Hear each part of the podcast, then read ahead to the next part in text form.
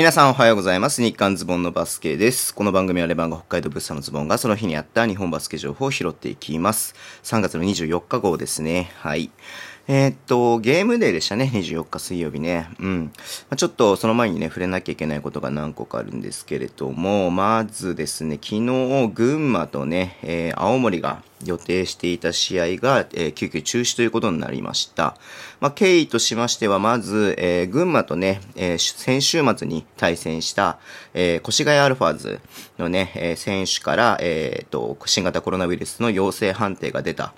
ということで、えっ、とね、まあその、群馬の選手が濃厚接触者に当たるかどうかね、まあ、ちょっと判断がつかないというか、まあ、その、ね、その判断が間に合わない状況だったので、まあ、あの、念のためっていう形というか、まあ、リーグのね、規定に、えー沿って、えー24日のね、えー試合は、青森との試合は中止になったということでした。はい。で、もともと越谷の試合はね、えっ、と、茨城と、え対戦がこの日は予定されていたんですが、茨城の選手からね、え陽性判定の、え選手とがね、出ていたということで、もともとね、24日の日は、え越谷と、え茨城の試合はね、え中止ということになっていたんで、ま、そっちはね、あのもともとのあれだったので、そんな大きな影響なかったんですが、えまあ、群馬の方もね、えは直前でね、ちょっと中止という発表になって、え試合行わなかったということですね。はい。まあ、高崎アリーナって言ってね、まあちょっとサテライト開催だったんで、うん、ちょっとその部分でね、盛り上がってたとは思うんですけれども、まあ昨年もね、高崎アリーナの日程組まれてたんですが、まあ昨シーズンはね、あの、シーズンがなくなってしまったのでね、高崎アリーナできなくて。で、今シーズンね、いよいよっていうとこだったんですけども、またね、えーできなかったということで、うん、まあこれは群馬としてはね、やりたかっただろうなっていうふうに思いますけれども、まあ安全第一ということでやらなかった。っていう形になりましたね。で、結果的に、えっ、と、群馬のね、選手から、まあ、陽性判定のね、が出ていたということで、まあ、これもね、その後、えー発表がありました。うんと、何時ぐらいだったっけ？夕方の時間？うん。夜か。夜のね、9時46分に出てますね、ツイッターの方では。うん。まあなんでね、あのーまあ本当にまあまず言えることはいつも言うけれども、本当選手とかね、まあスタッフ、まあ陽性の方、うん、は本当にね、あの、いち早く回復ね、を願っています。はい、まあ残念ですよね。うん。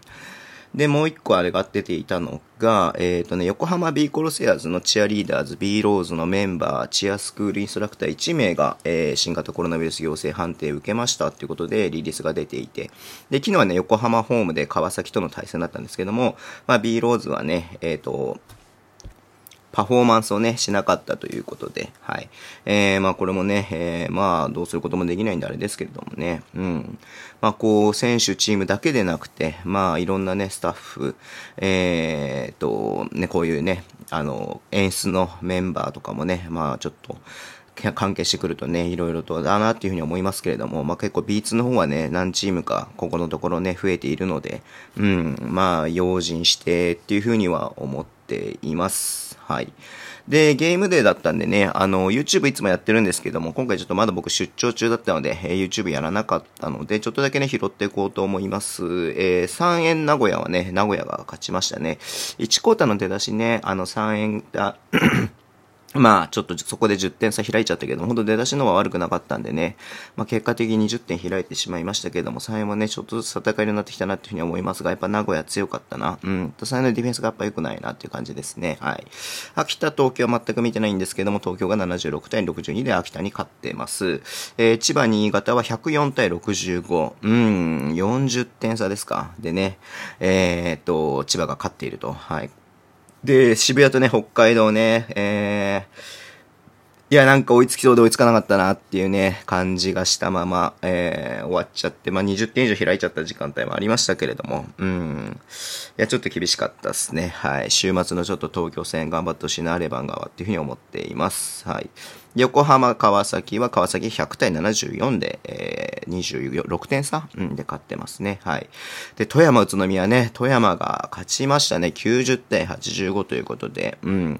ほんと最後の最後の場面までね、あの、に、ん？えっ、と、最後の最後の場面ってわけじゃないか。うん、ほんと最後、最終盤までね、えー、ほんと展開がわからなくて、うん、でもね、最後、えー、岡田くんがね、ドライブして、みたいな感じでね、まあ、決勝点になったなって、ここ決めればもう勝ちだよねっていう場面でしっかり決めてね、っていう感じで。いやー、ハイスコアゲームでしたけれども、うん、よく宇都宮相手にね、90点取ったなっていう感じでした。はい。で、新州琉球は琉球が82対60で新州に勝ってます。京都島根ね、86対96で島根が勝ってます。うん。で、広島三河ですよ。これね、三河、あの、広島が91対89で2点差でね、最後勝ちましたね。うん。なんかほんと最後の場面なんかベンチの選手もね、なんかもう飛び出す準備をして、あの、終わるの見守ってましたけど、終わった瞬間飛び出さなかったんでね、あ、飛び出さないんかいと思ったけれどもね、はい。あの、えトーマス・ケネディが33点。はい。で、まあ、あの、三河の方はね、金丸くんが前節ちょっとね、あの、左足の足首だか、ふくらはぎだかごめんなさい、ちょっとわかんないけれども、痛がっていて、途中から出なくなっちゃったけどもね、今回もお休みでした。はい。ベンチには入ってましたね。はい。で、河村選手もね、えー、ゲーム2でちょっと工作して、うん、その後出なかったんですけどもね、えっ、ー、と、24、4日の試合にはね、15分出ているので、はい。まあ大丈夫そうなのかなっていうふうに思います。ガードナーも1点取ってますけれども、うん。いや、広島ね、えー、まあちょっとこれはずっとね、苦しい時期時期が続いていたので、うん。まあホームでね、勝てたっていうことが本当に良かったんじゃないのかなっていうふうにはね、思っています。はい。で、えー、滋賀と大阪は大阪が90点75で勝ってています。これもね、結構見てた、あの、エクパーティーのね、対象のゲームだったんで見てましたけれども、うん。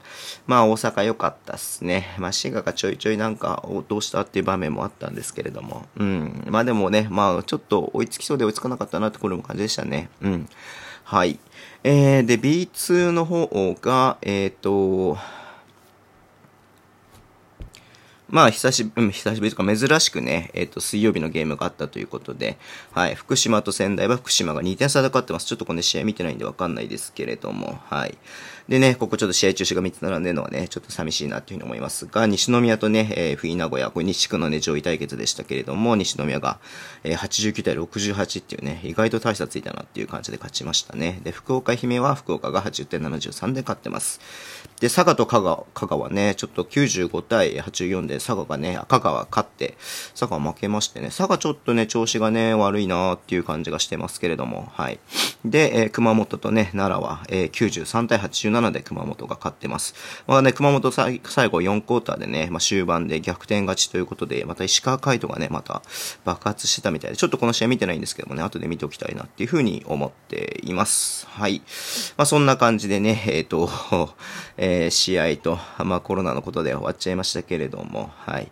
えー、この辺で終わりにしたいと思います。えー、Twitter でも情報発信します。ぜひフォローお願いします。YouTube と Podcast もね、毎週配信しています。ラジオトークのアプリ聞いてる方はハートボタンを押してください。